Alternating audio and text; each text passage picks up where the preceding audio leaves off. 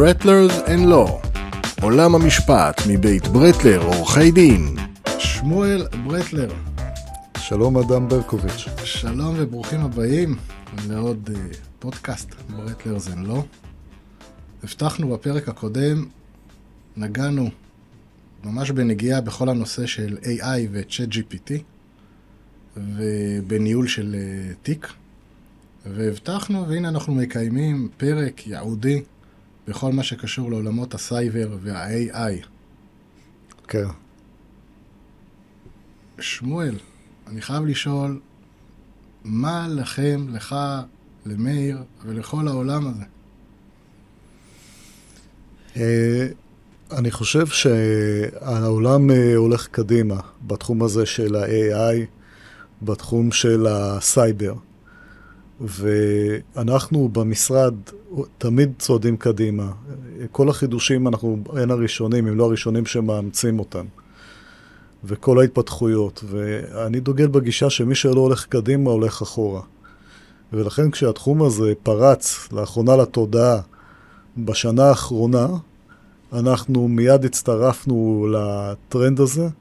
אנחנו אה, מובילים בטרנד הזה, אנחנו עוסקים בזה גם במשרד ומשלבים את הטכנולוגיות האלה בעבודה היומיומית שלנו. התחום הזה מאוד מאוד מעניין אותנו ומוסיף ערך מוסף לעבודה שלנו. אתה יכול לתת כמה דוגמאות מהיום-יום לחיים לפני שהכנסתם את המתודולוגיות האלה ולמציאות כיום? איך זה בא לידי ביטוי? כן, אני, אני רואה את זה בעיקר, אה, אנחנו משרד אה, שמצד אחד יש לו מורשת משפטית מאוד מאוד אה, מפוארת וארוכת שנים, ומצד שני יש לנו את הפן הזה של החדשנות שלמעשה מלווה אותנו מהרגע הראשון של המשרד. לפני כ-30 שנה, במשרד עורכי דין, והיינו בין המשרדים המובילים והחדשנים ביותר, היה מחשב, היינו בין הראשונים שהכנסנו מחשב למשרד עורכי דין. היה תפקיד של קלדנית, היא הייתה מלכת המשרד, כולם היו כותבים מכתב יד, מביאים לה את ה... מה שכתוב, ומי שהיה יותר נחמד היה מקבל עדיפות בתור, היא הייתה מדפיסה, היו עושים הגעה בכתב יד, מתקנים, מחזירים לה, וככה כל מסמך עובר 4-5 פעמים של תיקונים, ובסוף אה, זה היה יוצא להדפסה, נשלח בדואר. הגיע הפקס, זה היה חידוש מאוד מרענן, והיה... היינו גם בין הראשונים שקנינו את הפקס. עד פלא הפ... עולם. פלא עולם, איך זה היה, אנשים עמדו, היינו גאים בו מאוד. לשמוע את הרעש של הצפצוף שפקס מגיע, היה לנו דפים כחולים לפקס, להבדיל מדפים אה, צהובים או לבנים. וזה היה, אה, טלפונים עם חוגה עוד היו, וזה היה, אה, ככה, ככה עבדו בזמנו, זאת אומרת, למשל מכתב, אם היינו שולחים ללקוח או לצד שני, בדרך כלל זה היה, אם לא היה נשלח בפקס, היה נשלח בדואר, שלושה, ארבעה ימים עד שמקבלים תשובה, הקצב עבודה אחר לגמרי. חיפוש אה, תקדימים או תיקים משפטיים, הייתה לנו ספרייה מאוד מאוד מכובדת ומפוארת. הרבה מאוד קירות היו מכוסים בספרים. היינו יושבים בלילות, מחפשים תקדימים, מחפשים, קוראים את הספרים, מחפשים אה, פסיקה משפטית, מאמרים, אה, קוראים הרבה מאוד פסקי דין שהיו מגיעים בדואר. זאת הייתה עבודה בימים ההם, מה שנקרא, שזה לא כל כך רחוק. כיום אני מסתכל על המשרד שלנו וזה נראה כאילו עולם אחר לגמרי. המשרד שלנו היום, אה, כל המשרד ממוחשב מכף רגל עד ראש. אנחנו עובדים, כל המחשבים מחוברים כמובן ברשת, כולם עובדים בענן. ענן זה אה, צורת עבודה שלמעשה המחשבים שלנו ריקים ממידע, כל המידע שלנו מאוחסן במקומות רחוקים מאובטחים מתחת לאדמה בשני מקומות שונים, מוגנים, אה, פצצות, שריפות, מים, הכל. אה, גם הטלפונים שלנו על הרשת האלחוטית הזאת, למעשה אני מהטלפון שלי יכול לחייג אה, מכל מקום בעולם ועדיין זה יהיה כאילו אני נמצא בתוך המשרד. אותו דבר גם המחשב, אני יכול להתחבר מכל נקודה בעולם, להפעיל אותו כאילו אני נמצא במשרד. לקבל את ההודעות, לראות את התיקים, לעשות את כל הדברים. גם אם אני באלסקה כרגע. לא, לא יהיה שום הבדל. המשרד שלנו, אמנם כרגע החוק עדיין אה, מחייב לפעמים לעבוד עם נייר, אבל אנחנו למעשה כבר עשר שנים מוכנים לעבודה בלי נייר. כל התיקים שלנו סרוקים לתוך המחשבים. כל אה, נייר, דואר, אה, מיילים שמגיעים, הכל נסרק לתוך התיקים, מתויק לתוך התיקים. וגם הזכרת לא פעם בפרקים קודמים שלנו שהוא גם מאובטח. מאובטח. אפרופו סייבר ואפרופו גם... אה, נכון.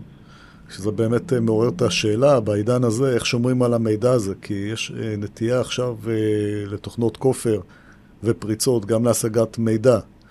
יש לנו תוכנות, אנחנו משקיעים בזה הרבה משאבים, גם כלכליים וגם טכנולוגיים, להבטיח את המידע.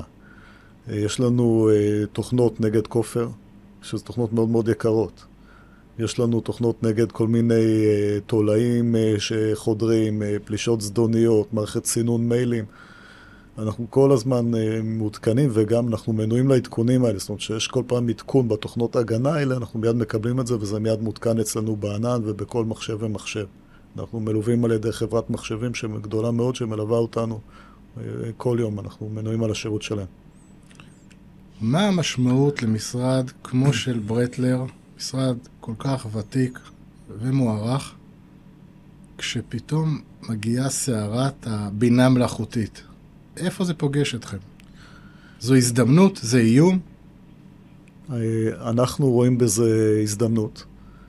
יש, אה, לאחרונה שמעתי אה, פודקאסט שדיבר ראש הממשלה עם לקס פרידמן, והוא אמר שמדינת ישראל כרגע משקיעה את מירב המאמצים שלה בתחום האינטליגנציה המלאכותית. כלומר, בתחום הסייבר התקדמנו, בתחום האינטליגנציה המלאכותית אנחנו רואים בזה הזדמנות אה, שישראל תהיה בין הפורצות קדימה את הדרך. זאת אומרת, אנחנו צופים פה בעתיד שהתחום הזה רק ילך ויגבר, ככה זה גם בכל העולם.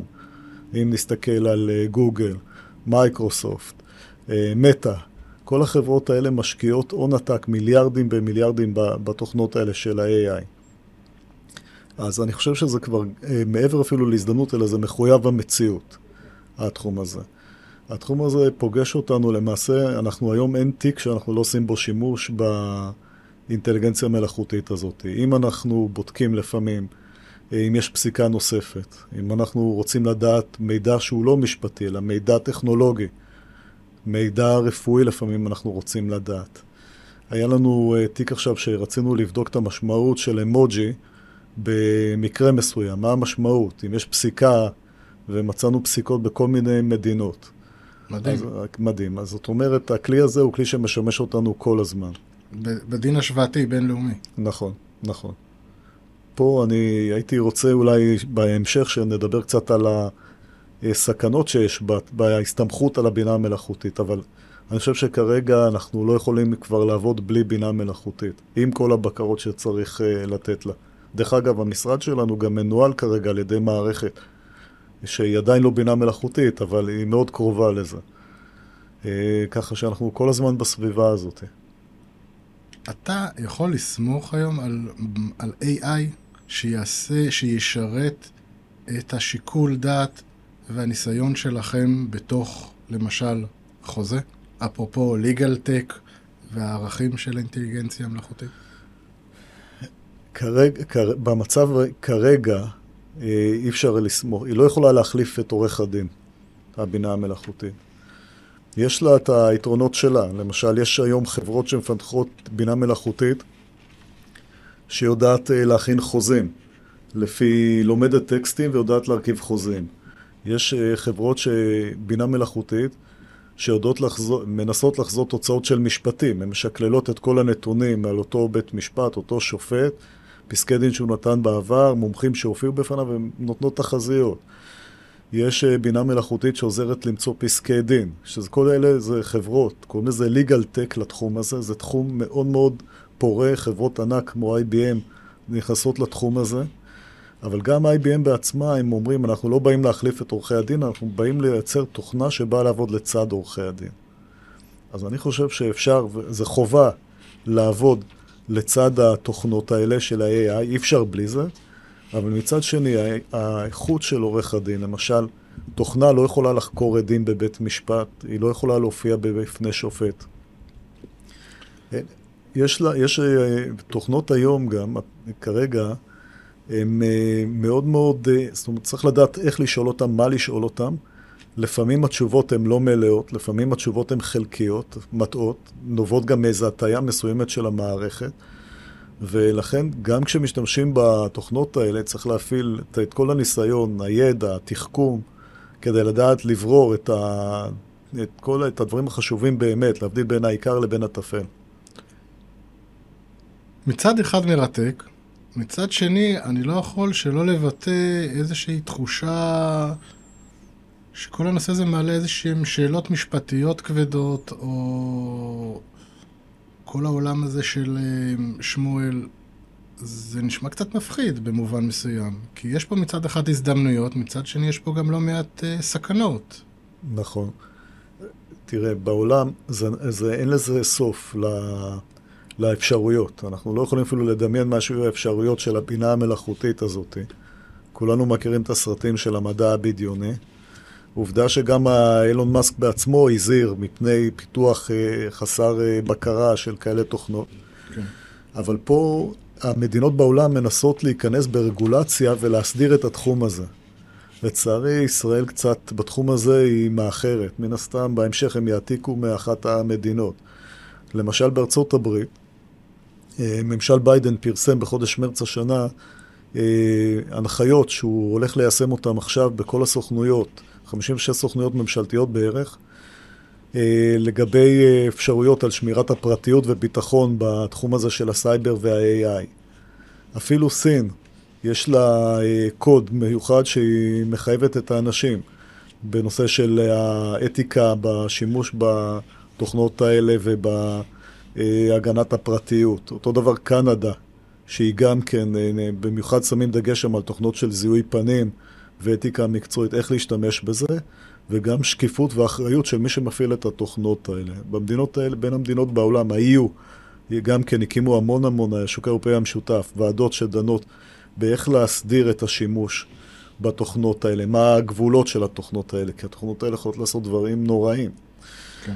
המדינה לפי דעתי שמובילה כרגע בתחום הרגולציה של התחום הזה זה סינגפור דווקא, אולי לא דווקא.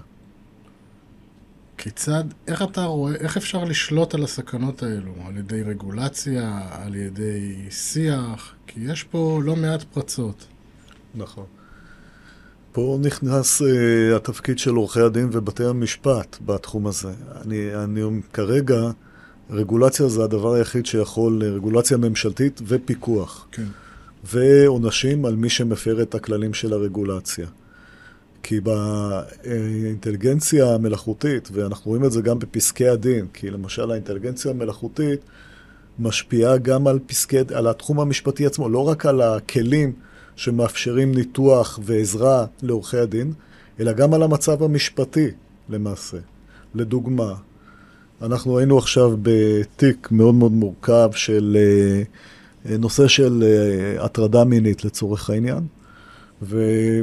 בדקנו, גם באמצעות הטכנולוגיה של אינטליגנציה מלאכותית, וגילינו שם שיש מקומות בארצות הברית, שאימוג'י של נשיקות, חיבוקים, שיש אנשים שהיום אפילו לא חושבים, שולחים את זה אפילו לחבר שלהם מהעבודה, אם זה גבר, אם זה אישה הפוך, יכול לחשב משלוח כזה להטרדה מינית.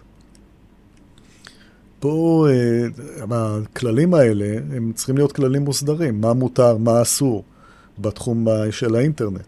הממשלה, המדינה וגם בתי המשפט קובעים את ה... יצטרכו לקבוע כללים ברורים. מה ניתן לעשות בצורה חוקית, מה לא ניתן לעשות בצורה חוקית. ואתה רואה שזה כבר זמין בכל, בכל ענפי המשפט, פחות או יותר? כן, אני חושב ש... אני חושב שזה זמין ונמצא בשימוש אפילו לפעמים כשאנשים לא מודעים לזה, לשימוש הזה. כמו שלמשל, יש פסיקה היום בקנדה, למשל.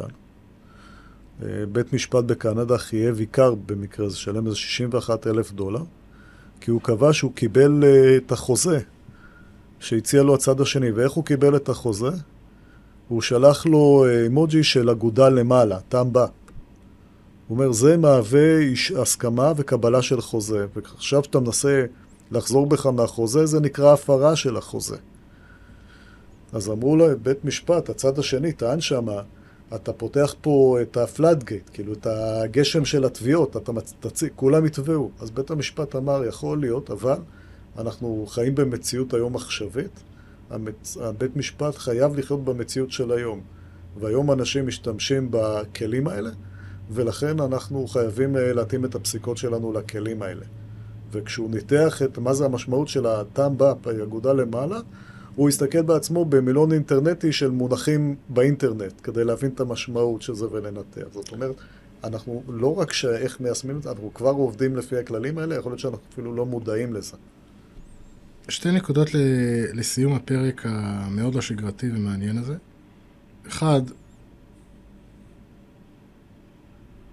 מה, איך אתה רואה עוד שלוש, חמש שנים קדימה את עורך הדין שיוצא מלימודי המשפטים, חלקם הולכים להיות שכירים, חלקם הולכים להיות, מנסים להיות עצמאים.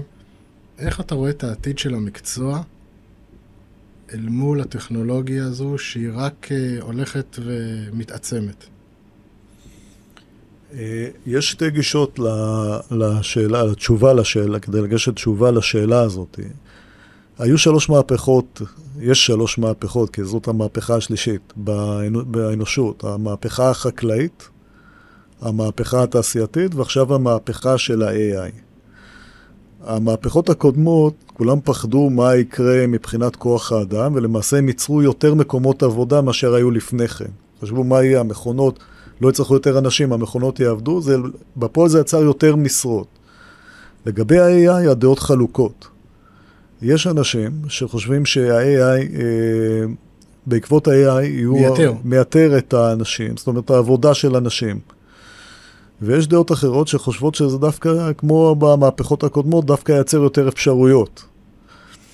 לגבי עורכי דין אה, צעירים, זה, אני חושב שעלולה להיות בעיה, כי ה-AI כרגע, אז עשו גם כמה סקרים בעניין הזה, וגילו שרוב עורכי הדין חושבים שה-AI יכולה אה, לחסוך עבודה עבודות פשוטות של עורכי דין, שבדרך כלל עושים אותם עורכי דין צעירים.